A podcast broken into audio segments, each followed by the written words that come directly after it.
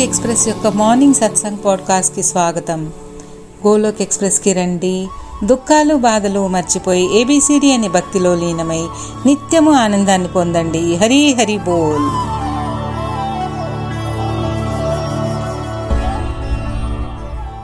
Golok Express ఉదయం సత్సంగ్ పాడ్కాస్ట్కి స్వాగతము. హరి హరి బోల్. జై శ్రీకృష్ణ. హరే కృష్ణ హరే కృష్ణ కృష్ణ కృష్ణ హరే హరే హరే రామ హరే రామ రామ రామ హరే హరే హరే కృష్ణ హరే కృష్ణ కృష్ణ కృష్ణ హరే హరే హరే రామ హరే రామ రామ రామ హరే హరే జై శ్రీ రాధే కృష్ణ ఓం నమో భగవతే వాసుదేవాయ ఓం నమో భగవతే వాసుదేవాయ శారీరకంగా నిత్యకర్మలు నిర్వర్తిస్తూ ఆత్మని పరిశుద్ధముగా ఉంచుకోవాలి. ఎటువంటి శాస్త్రము శస్త్రము పైన కాక ఎటువంటి ధనము యుక్తి వలన కాక హే ప్రభు కేవలం నీ కృపాశక్తిపై నా జీవితం ఆధారపడి ఉంది. గోలోక్ ఎక్స్ప్రెస్లో చేరండి దుఃఖాలు బాధలు మర్చిపోండి. ఏబిసిడి భక్తి మాధ్యం ద్వారా నిత్య ఆనందమును పొందండి. నిన్ను నువ్వు సరిదిద్దుకుని ప్రపంచాన్ని మార్చే ప్రయత్నము చేయాలి. జై శ్రీరామ్ జై శ్రీ రాధే కృష్ణ. అందరికీ ఈరోజు సత్సంగి స్వాగతము. ఈరోజు సత్సంగంలో అధ్యాయ తొమ్మిది పరమగుహ జ్ఞానం అనే దాని నుంచి వర్సెస్ని చెప్పుకుందాము. శ్లోకం త్రీ అశ్రద్ధదానాహ పురుషా ధర్మస్యాస్య పరంతప అప్రాప్య మాం నివర్తంతే మృత్య సంసారవర్తిని. అంటే ఇక్కడ భగవాన్ శ్రీకృష్ణ అంటున్నారు ఓ పరంతప ఈ ధర్మ మార్గమునందు విశ్వాసము లేనివారు పురుషులు నన్ను పొందజాలరు. కనుక అటువంటి వారు మృత్యురూపముఖములైన సంసార చక్రమనే పరిభ్రమించుచుందురు. ఆ పరమాత్ముడు అవ్యక్తంగా ఉన్నాడు ప్రపంచమంతా వ్యాపించి ఉన్నాడు. ప్రాణులనియు ఆ భగవానుడి సంకల్పము ఆధారముగా ఆ భగవానుడి ఎందే అంతర్గతములై ఉన్నవి. కానీ వాటి అన్నిటిలో భగవానుడు లేడు. అనే విశ్వాసం మనకు కలగాలి. ఎటువంటి అనుమానము భగవానుడెడల ఉండరాదు. విశ్వాసము నమ్మకము అనేది చాలా ముఖ్యము. విశ్వాసము కలిగినప్పుడే మనము భక్తిలో ముందుకు ఎదుగుతాము. భగవానుడి ఎడల మన గురువు ఎడల నమ్మకం లేనప్పుడు తర్కము చేయడానికి ప్రయత్నం చేస్తాము భగవానుడి విషయంలో వాదోపవాదములకు ఎటువంటి లాజిక్కి ఆస్కారం లేదు. ఎందుకంటే ఇది మన బుద్ధికి ఒక పరీక్ష. ఎప్పుడైతే నేను ఒక ఆత్మ ఆత్మను సారము నేను చేసే కర్మలు చేయాలి ఆపై భగవానుడి కృపకి పాత్రులము కావాలి. అయితే మన ఆత్మ ఇండియా బాడీలో ఉందా? అమెరికా బాడీలో ఉందా? ఇవన్నీ కాదు. మనం గొప్పవారమా? పేదవారమా? ఏ కాలముకు చెందిన వారము? ఇవన్నీ ఇందులో అంశము కాదు. ఎప్పుడైతే నమ్మకము విశ్వాసము కలుగుతాయి గురువులు చెప్పిన వినడానికి అర్థం చేసుకోవడానికి ప్రయత్నం చేస్తాము. ఇతరుల్లో ఇందులో ఉన్నారంతా చేరిన కొత్తల్లో ఏమిటి ఇది అని అనుమానించి ఉంటారు కదా. కానీ కొన్నాళ్ళ తరువాత ఈ భక్తిలో ఉండి భగవానుడి లీలలు వింటూ గురువుల మాటలు విన్నాక నెమ్మదిగా మనకి అర్థం అవడం మొదలవుతోంది కదా. మీలో ఎంతమందికి ఈ రకంగా అనిపిస్తోంది చెప్పండి అంటున్నారు. మనము మన కోడివుటీస్ చెప్తున్న వారి సేవలు అనుభవములు వింటున్నప్పుడు మనకి అర్థం అవడం మొదలవుతుంది. నిజమే కదా? ఏదైనా ఆ భగవానుడు కృపాశక్తి అని అనిపిస్తుంది. నెమ్మది నెమ్మదిగా ఈ భక్తి మార్గంలో ఎదగడం మొదలు పెడతాము. Regularity in four pillars of spirituality నామజపము అన్నీ నెమ్మదిగా ఇంప్రూవ్ అవ్వడం మొదలవుతాయి. కొంతమంది చెప్తున్న వారి అనుభవాలు వింటున్నప్పుడు నిజమే కదా? మనం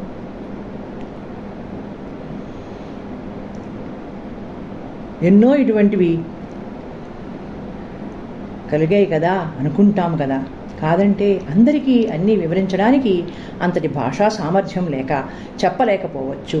ఇంకొక విషయం అందరము ఈ ఆన్లైన్ ద్వారా జోడింపబడి వింటున్నాము కానీ ఎక్కడెక్కడి వారము పరిచయములేము అంటే అంతా ఇది కేవలం ఈ భక్తి అనే మార్గం ఎంతటి శక్తిని ఇస్తుంది ఎవరికి వారికి వారు అనుభవం ద్వారా తెలుసుకోండి. సో ఫ్రెండ్స్ ఈ భక్తి అనే విత్తనాన్ని నాటి నెమ్మది నెమ్మదిగా అది మొక్క అయ్యి నెమ్మదిగా పెరిగేలా మన వంతు కృషి చెయ్యాలి. అంతేగాని దానిలోనూ సందేహము పెట్టుకుని వృద్ధిని అవరోధము చేసుకోకండి. సో నెక్స్ట్ శ్లోక్ ఫోర్ మయా తత్వమిదం సర్వం జగద్వక్యమూర్తినా మత్సాని సర్వభూతాని చ చాహ తేష్యవస్థితి. నిరాకార పరబ్రహ్మమైన నా చేతనే ఈ జగత్తంతయును జలములో మంచువలే పరిపూర్ణమై ఉన్నది. ప్రాణులన్నిటికినూ నా సంకల్పం ఆధారముగా కలిగి నాయందే అంతర్గతమై ఉన్నవి. కానీ వాస్తవముగా నేను వాటి ఎందు స్థితుడను కాను. అంటే మనలో చాలామందికి మళ్ళీ ఒక రకమైన అనుభవం అర్థం కాని విషయంగా ఉంటుంది. ఆ భగవానుడు నేను అందరిలో ఉన్నాను అంటాడు. మళ్ళీ వేటిలోనూ వాస్తవుడును నేను కాదు అంటున్నారు అని మనకి సందిగ్ధము వస్తుంది. అయితే భగవానుడు సర్వాంతర్యామి అని నిరాకార రూపంలో అంతటా వ్యాపించి ఉన్నాడని అయితే అస్సలైన తన అవతారము దాల్చినప్పుడు వ్యక్తిగత రూపంలో తన ధామములో ఉంటాడు. శ్రీకృష్ణుడి రూపములో శ్రీనివాసుడిగా మర్యాద రామన్నగా శ్రీ విష్ణువుగా తన అధియజ్ఞ రూపంలో ఉంటారు. కానీ అంతటా వ్యాపించి ఉంటారు. దానిని ఇక్కడ ఒక ఉదాహరణగా ఇస్తున్నారు. ఇంట్లో ఇంటర్నెట్ కనెక్షన్ ఉంది అంటే మోడం ఒక ప్లేస్లో ఫిక్స్ చేసి ఉంటుంది. దాని ద్వారా మనకు కొంత దూరం వరకు ఇంటర్నెట్ ఎలా కనెక్ట్ అవుతుంది? లేదా ప్రతి చోట అరేంజ్ చేసి పెట్టి ఉంటుందా? సో ఆ రకంగానే భగవానుడు సర్వాంతర్యామి తన ధామము నుంచి ప్రతిదీ గమనిస్తూనే ఉంటాడు. ఎందుకంటే భగవానుడు భగవానుడే కదా తన ధామములో విరాజిల్లుతుంటాడు. అయితే ఎవరైతే మూర్తి రూపంలో ఆ భగవానుని కొలుస్తారో వారికి ఆ రకంగానే వారు చేసే పనుల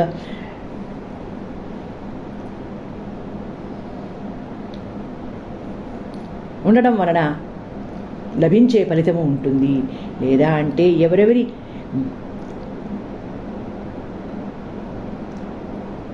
మనస్తత్వాన్ని బట్టి అందులోని అనుభూతి తప్పకుండా దివ్యంగా ఉంటుంది. మూర్తి రూపములో కానీ శాలిగ్రామ రూపములో కానీ కొలిచినా మనకి ఇచ్చే దీవెనలు ఆ ధామము నుండి కాకపోయినా మన భావానుసారము మనకు కలిగే ఆనందము అనుభూతి ఆ రకంగానే లభిస్తాయి. యద్భావం తద్భవతి భగవాన్ భావగ్రహితుడు. తప్పకుండా మన ప్రేయర్స్ వింటాడు. అధియజ్ఞ రూపములో విరాజిల్లుతాడు. Next shlok nine. నచమాం తాని కర్మాణి నిబంధంతి ధనంజయ. ఉదాసీన వదాసీనం అసక్తం తేషు కర్మసు. ఓ అర్జున ఆ సృష్ట్యాది కర్మలందు ఆసక్తరహితుడనై ఉదాసీనుల వలన నన్ను ఆ కర్మములు బంధింపవు. సో భగవాన్ శ్రీకృష్ణ అంటున్నారు ఈ కర్మలేవి నన్ను బంధించవు. ఎవరెడలా అనురక్తి ఆసక్తి లేదా విరక్తి అనేవి ఏమీ నాకు ఉండవు. ఎందుకంటే ఆ భగవానుడు తటస్థముగా ఉంటాడు దేనికి బద్ధుడు కాడు. ఎటువంటి ఎందుకంటే దివ్యుడు కాబట్టి దాని ఎందే బంధము అనేది ఉండదు. ఉదాహరణ ఒక వకీలు దగ్గరికి వచ్చే కేసులు క్లెయిమ్స్ ఏ రకంగా ఆలోచిస్తారు అనేది చెప్తున్నారు. ఏదైనా తప్పు జరిగినా లేదా ఒక వివాదం జరిగి అప్రోచ్ అవుతాయి అనుకోండి. ఆ రెండు పార్టీస్లో తప్పు చెయ్యని వాడు నాకు ఏమీ జరగకూడదు జైల్లో ఉండకూడదు అనుకుంటాడు. అలానే ఇంకొకడు ఏమి జరుగుతుందో నేను ఎటువంటి తప్పు చేశానో నాకు ఎటువంటి తీర్పు వస్తుందో అని ఆందోళన పొందుతూ ఉంటాడు. అయితే దీనిలో వకీల్ అటాచ్మెంట్ ఎంతవరకు ఉంటుంది అంటే క్లయింట్కి నర్స్ నైంటీ పర్సెంట్ ఉంటే కేవలం పది పర్సెంట్ తీసుకుంటాడు. ఎందువలన అంటే వారి వృత్తి ప్రతిరోజు ఎన్నో రకాల చూస్తూ ఉంటారు కదా. అలానే రెండు పార్టీస్ వివాదము విన్నాక కేసు వివరాలు జడ్జి ముందు పెడతారు. సాధ్యమైనంత వరకు ఎవరైనా న్యాయం గెలిచేలా అధర్మము నశింపబడేటట్లు చేస్తారు కదా. అయితే అత్యంత అనుభవం కలిగిన జడ్జు తటస్థముగానే ఉంటారు. న్యాయ అన్యాయాలు డిపెండ్ ఆన్ కేస్ డీటెయిల్స్. అదేవిధంగా భగవానుడు దేనికి విచురుడు కాకుండా తటస్థముగానే ఉంటాడు కదా? అదే రకంగా ఎవరి ఎడలా వ్యక్తిగత ప్రత్యేకత అనేది ఆ భగవానుడికి ఉండదు. ఇక్కడ నితిన్ గారు వకీలుడిలో ఉండేసరికి ఈ రకమైన ఎగ్జాంపుల్ ఇచ్చి వారిని న్యాయస్థానంలో న్యాయం అనేది ఏ రకంగా నిర్ణయిస్తారు అని ప్రశ్నించారు. నితిన్ గారు అంటున్నారు రెండు పక్షాల వివాదము విన్నాక వివరణ జడ్జి ముందు పెడతాము. ఆ జడ్జి ఎటువంటి పక్షపాతము లేకుండా తటస్థముగా ఉండి సరి అయిన పరిష్కారము ఇస్తారు అని అంటున్నారు. అదేవిధంగా ఆ భగవానుడికి వీడు ఎక్కువ వాడు తక్కువ అనే వివక్ష ఏ మాత్రము ఉండదు. ఎవరెవరి కర్మానుసారము కలిగే ఫలితాలు ఉంటాయి. ఎంతటి దయాళుడు అనేది దీని ఎందు వాత్సల్యం పెంచుకోకుండా విచలిత లేకుండా ఈ బ్రహ్మము అంతా ఆ సర్వాంతర్యామి నడిపిస్తున్నారు అనేది మనకి అర్థం అయినప్పుడు ప్రతిదీ ఆ భగవానుడి అనుగ్రహము అని గ్రహించగలుగుతాము. మనమంతా యూజువల్గా మేము చాలా బిజీ అనే పదం ఎక్కువగా ఉపయోగిస్తూ ఉంటాము. ఈ బ్రహ్మాండాన్ని అంతా ఒక ఓరకంట చూస్తూ నడిపిస్తున్న ఆ భగవానుడి కంటే ఎవరైనా బిజీగా ఉంటారా అని నితిన్ గారిని అడుగుతున్నారు. వారు చిరునవ్వుతో ఎవరమో ఆ భగవాను మించి బిజీగా ఉండము. అతను మనలో ప్రసన్న వదనంలో చిరునవ్వుతో దేనినైనా స్వీకరిస్తూ ఏ రకంగా ఉండగలుగుతారు అనేది అర్థము చేసుకోగలగాలి. మనమంతా టెన్షన్ తీసుకుంటూ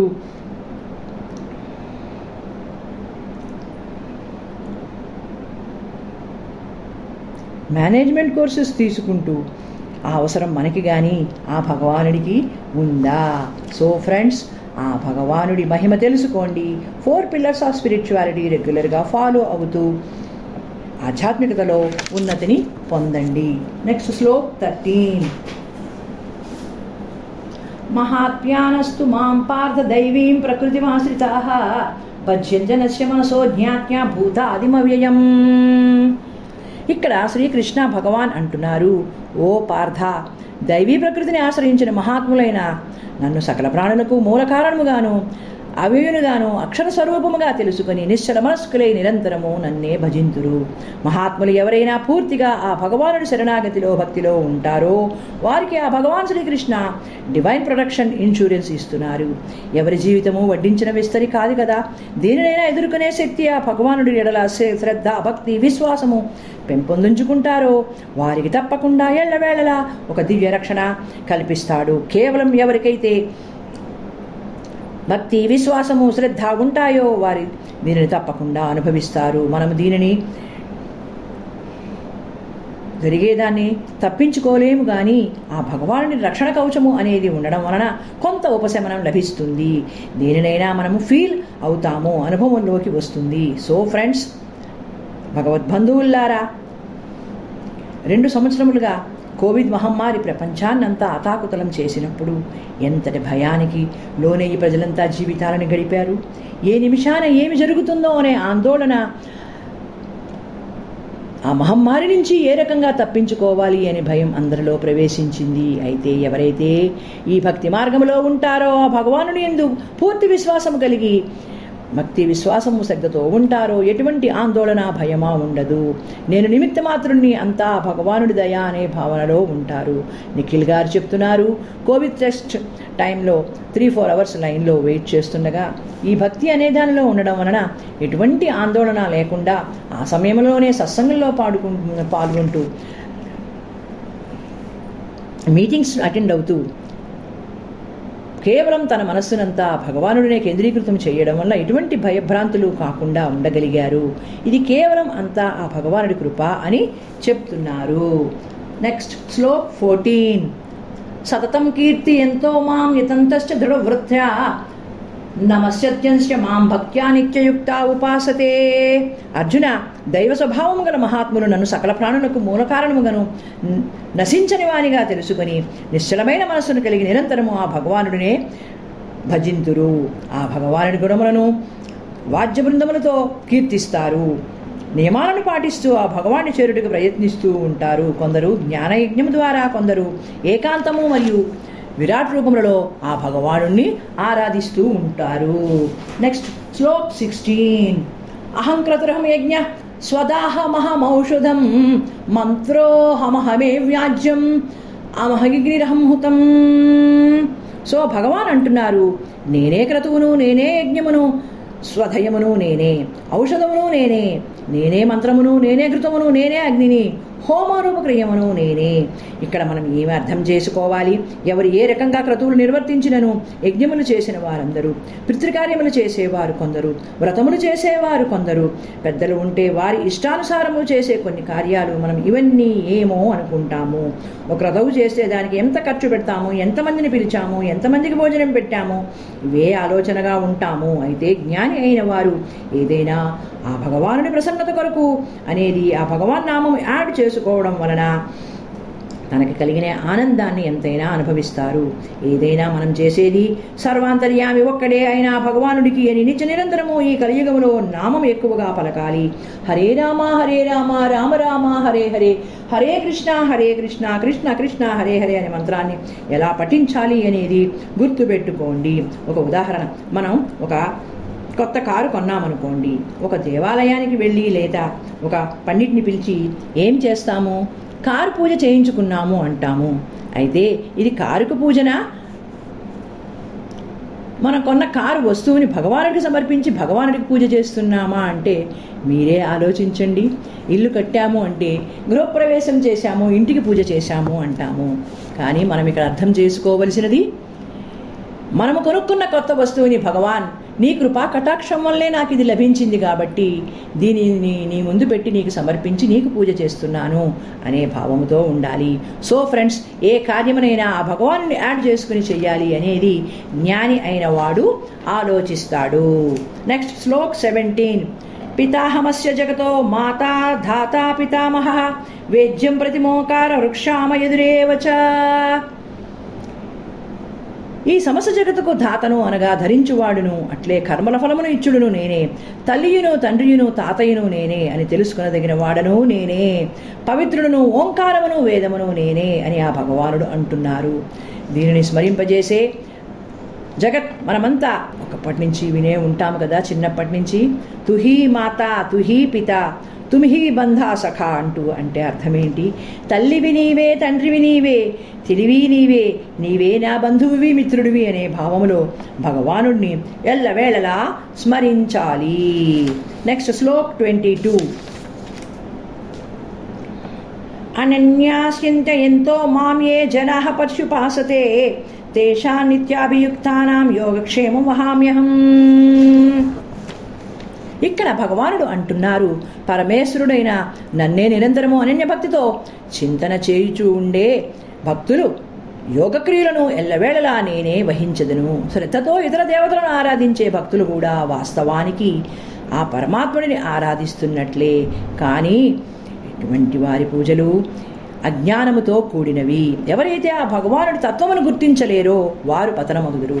ఆ భగవానుణ్ణి ఆరాధించే భక్తులు ఆ భగవాన్ని పొందెదరు. మీ ఎందు దృఢ సంకల్పము విశ్వాసముతో నిత్య నిరంతరము స్మరణలో ఉంటారో వారికి కలగవలసిన ప్రాప్తి తప్పకుండా కలుగుతుంది. ఒక్కొక్కప్పుడు కొంతమందిలో అంతర్గతంగా సామర్థ్యములు బయటపడనివి. ఈ భగవద్భక్తిలోకి వచ్చాక ఆ హరికృప వలన వృద్ధి చెందవచ్చు. మన కోలోక్ ఎక్స్ప్రెస్లో ఉన్న ఎంతోమంది భక్తులు చెప్తున్న వారి అనుభవాలు చెయ్యలేము అనుకున్నవి చెయ్యగలుగుతున్నాము అని ఏ రకంగా బ్రష్ పట్టుకుని పెయింటింగ్ కూడా చెయ్యాలో తెలియని వాళ్ళము భగవానుడికి సింగారం చేయగలుగుతున్నాము అని భగవానుడి లీలలు కవితలుగా రాయగలుగుతున్నాము అని వారి వారి అనుభవాలను చెప్తున్నప్పుడు కేవలం ఇవన్నీ కూడా మనం ఆ భగవానుడి కృపాశక్తి వలననే అని అర్థము చేసుకోవాలి. ఆ రకంగానే ఈ భక్తి మార్గము మనలో ఉన్న బలహీనతను నెమ్మది నెమ్మదిగా బలహీనపరుస్తుంది. అంటే కొంతమందికి విపరీతంగా ప్రతిదానికి కోపం రావడం ప్రతిదానికి విచలిత పొందడం అనేది ఎక్కువగా ఉంటుంది అనుకోండి. అయితే ఈ భగవత్ శక్తి వలన అది నెమ్మది నెమ్మదిగా తగ్గిపోతుంది. వారంలో నాలుగు రోజులు కోపం వచ్చే వారికి క్రమక్రమంగా వారంలో ఒక్కరోజే కోపం రావచ్చు. అలానే ఏదైనా సరే ఆ భగవానుడి కృప అని అర్థం చేసుకున్న వాళ్ళకి మనసు విచలిత కాకుండా ఉంటుంది. సో ఆ రకంగానే మనలో ఉన్న మంచి అలవాట్లు దృఢ సంకల్పాలు కూడా వృద్ధి చెందుతాయి బయటపడతాయి. అంటే ఎప్పుడైనా దేనికైనా కోపం వచ్చినా డిస్టర్బ్ అయినా మళ్ళీ ఎవరికి వారమే ఏ రకంగా దాని నుండి డైవర్ట్ అవ్వాలి?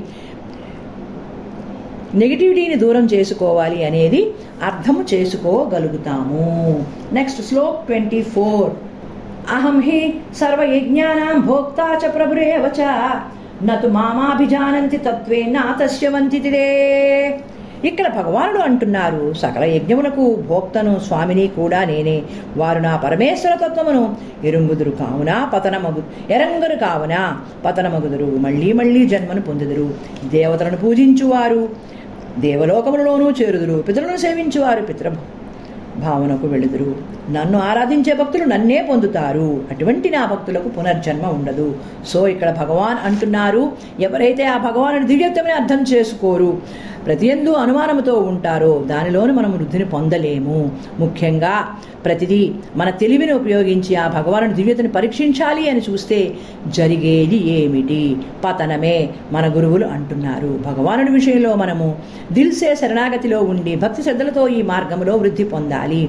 అంతేగాని మనకున్న స్థిమిత బుద్ధిని ఉపయోగించి లాజికల్గా చేద్దాము అని చూస్తే ఆ భగవానుడి దివ్యతని అర్థం చేసుకోలేము. ఈ బుద్ధిని మనస్సుని ఇచ్చింది ఆ భగవానుడే. కాబట్టి బుద్ధిని సంసారిక జీవితంలో అవసరమైనవి చేయడానికి ఉపయోగించుకోండి. మనస్సుతో ఆ భగవాను నీళ్ళను తెలుసుకోవాలి. ఎటువంటి అపనమ్మకము లేకుండా వితర్కము లేకుండా ఈ మార్గములో ఆ భగవదానుసారము మన శాస్త్రముల ద్వారా మన గురువుల ద్వారా తెలుసుకున్నది విన్నది ఆచరించాలి. ఆ భగవానుడి ముందు మనమంతా ఎవరము? చాలా చాలా తుచ్చ ప్రాణులము మూర్ఖులము. ప్రతిదానికి అనుమానాలు వాదనలు చెయ్యాలి అని చూస్తే జరిగేది ఏమిటి? దానికి ఇక్కడ ఓ ఎగ్జాంపుల్ ఒకటి చెప్తున్నారు. మన అంతా ఈ టూ త్రీ ఇయర్స్గా ఈ కోవిడ్ అనే భయంకర విషయంలో చిక్కుకుని ఎంతగా భయపడ్డాము? కొంతమందికి దీని నివారణకి వ్యాక్సిన్ వచ్చింది అంటే అందరము అది తీసుకోవాలి దీని నుంచి బయటపడాలి అని సిద్ధం అయ్యామా?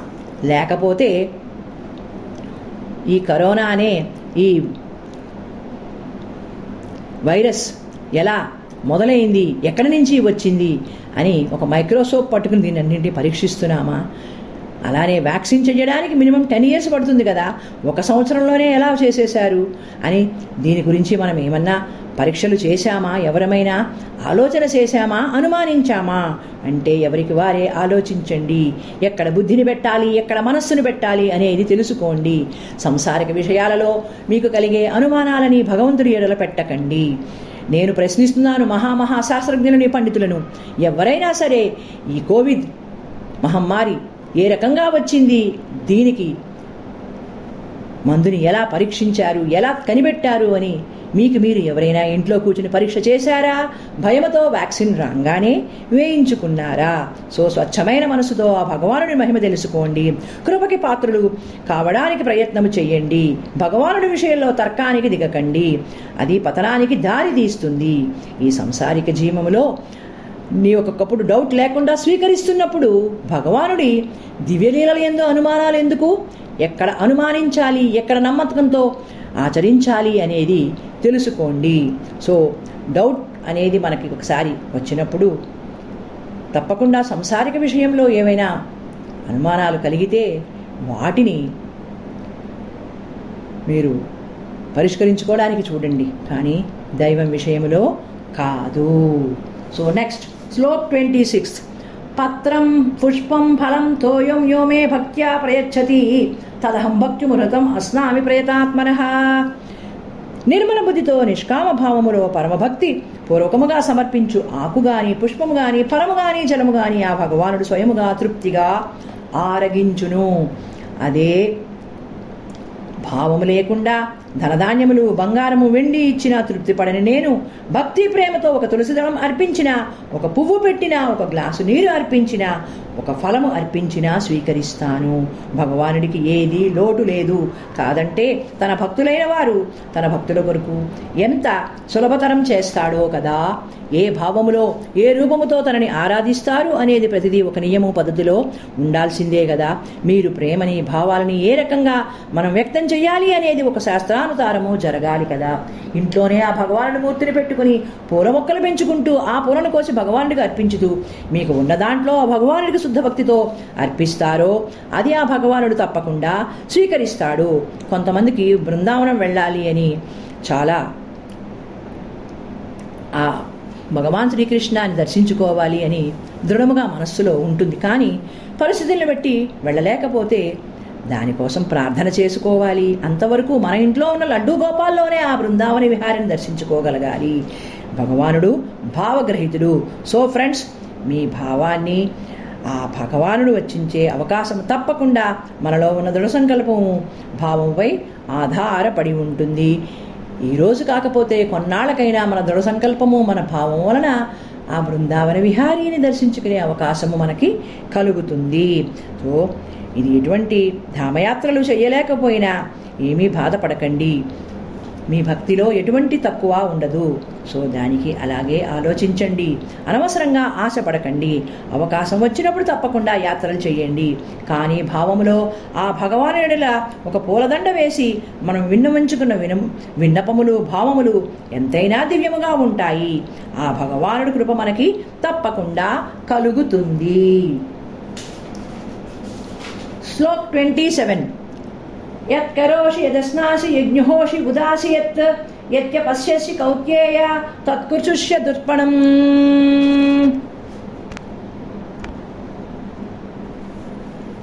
ओ कौन्तेया నీవు ఆచరించు కర్మను భుజించడి ఆహారమును హోమము చేయు అవ్యమును అర్పించు దానమును ఆచరించు తపస్సును ఏదైనా ఆ భగవానుడికే సమర్పించు. దేనిలోనైనా ఆ భగవానుని జోడించుకుని చేసే పనిని చేయాలి ఏ పనిలోనైనా ఇంటి పనులలోనైనా వంట చేస్తున్నా పిల్లల్ని పెంచడం నువ్వు చేసే దానములోనైనా ఆచరించు.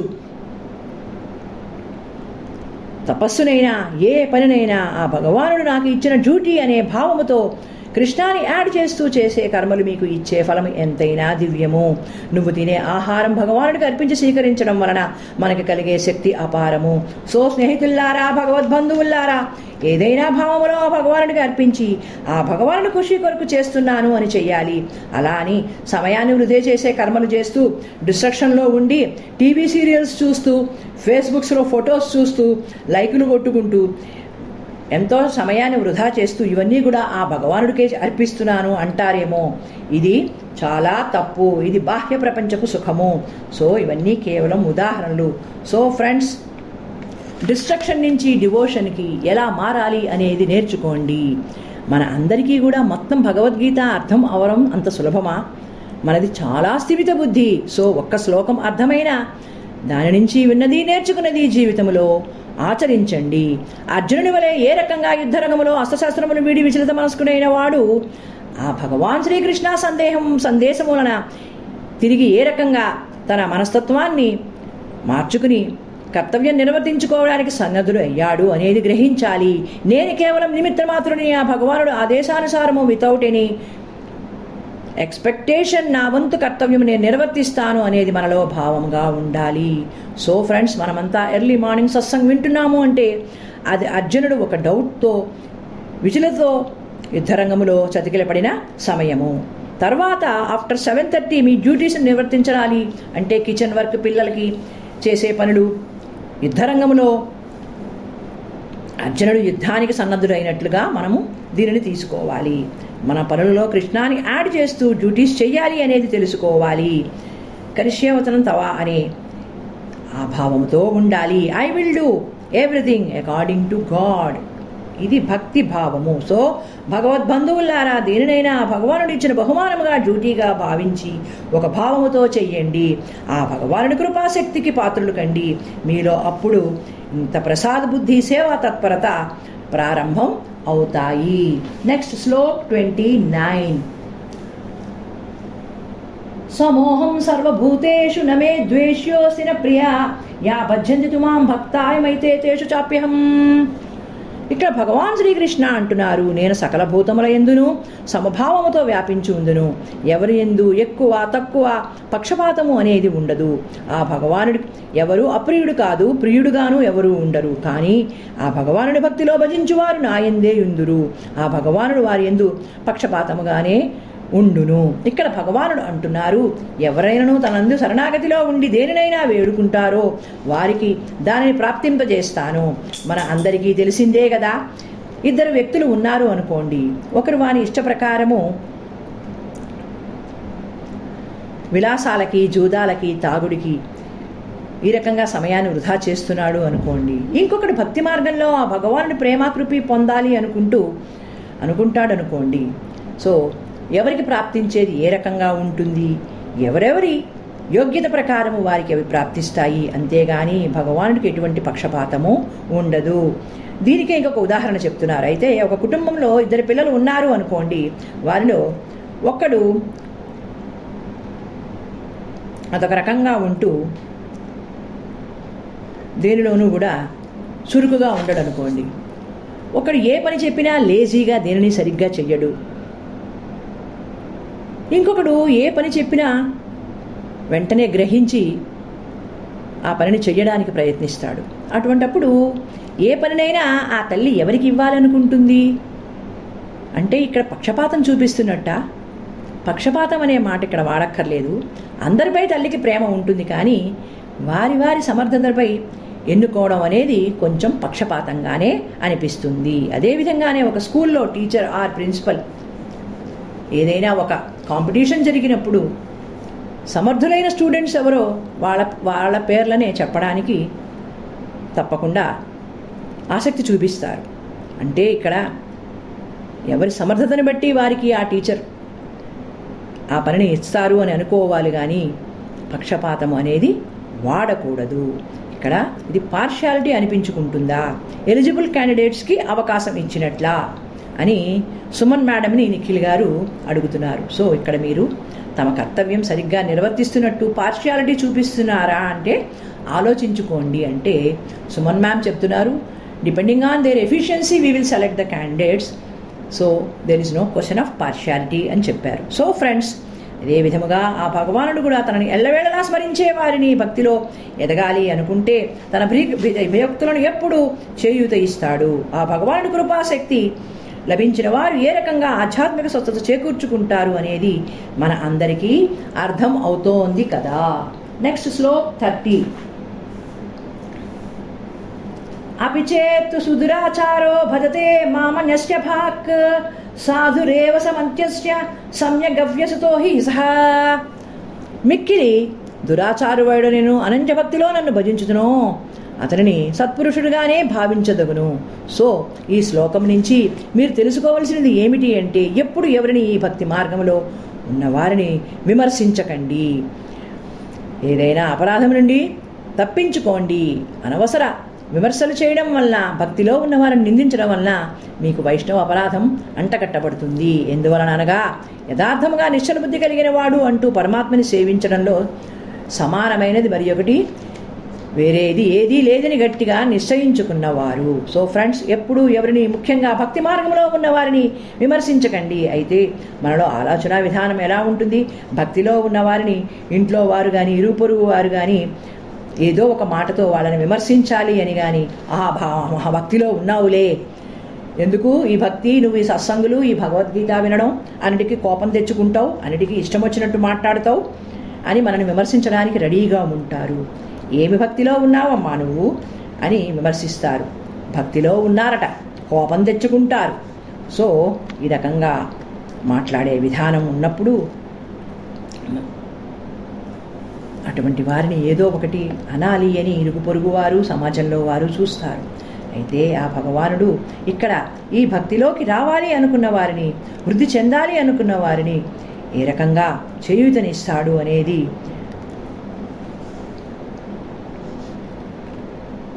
మనము అర్థం చేసుకోవాలి. ఎవరైనా అనవస అనవసర విమర్శలు చేయాలి అని చూస్తే తప్పకుండా మనం ఇచ్చే సమాధానం ఇవ్వాలి.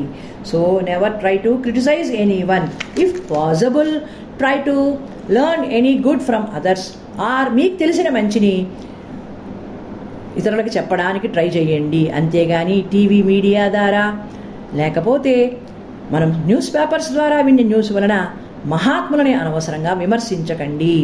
ఎందువలన అంటే ఈ సమాజం మీడియా అంతా ఎప్పుడైనా సరియైన న్యూస్ని ఇస్తుందా? అపోహలకి దారితీసేలాగా వారి రేటింగ్ని పెంచుకోవడానికి జనాన్ని ఆకర్షించడానికి రంగులు మసాలా పూసి ఉన్నవి లేనివి చెప్పేవారి మాటలకి ఎప్పుడూ విలువ ఇవ్వకండి. ఎందుకంటే అస్సలైన మహానుభావులు అంతగా ప్రచారంలోకి రారు. ఎటువంటి వారి మాటలకి విచలితులు గారు. ఎన్నో మహత్కార్యాలు చేసిన మహానుభావులు గురించి ఎటువంటి విమర్శలు వచ్చినా వాటిని ప్రోత్సహించకండి ఖండించడానికి ప్రయత్నించండి. ఏదో ఎక్కడో ఒకటి జరిగినా దానికి వారిని బయటికి లాగి మీడియా న్యూస్ పేపర్స్ ఇష్టం వచ్చినట్టు ప్రచారం చేస్తే వారితో పాటు మనము కూడా వంత పాడకూడదు. అవసరమైన చోట వాయిస్ని రేస్ చేయాలి ఖండించడానికి ట్రై చేయండి. ఈ విషయంలో ఎవరిని సమర్థించకండి తప్పును ఎంకరేజ్ చేసి వైష్ణవ అపరాధం చేయకండి. చిన్నవారైనా మీకంటే పెద్దవారైనా మీ వాయిస్ రేస్ చేయండి. చెప్పదలుచుకున్నది నిర్భయముగా చెప్పండి. So friends never criticise and doubt depending on the media and newspaper news about the persons who are in dharma marg so దీని వలన మీకు లభించేది ఏదీ లేదు. పతనమే.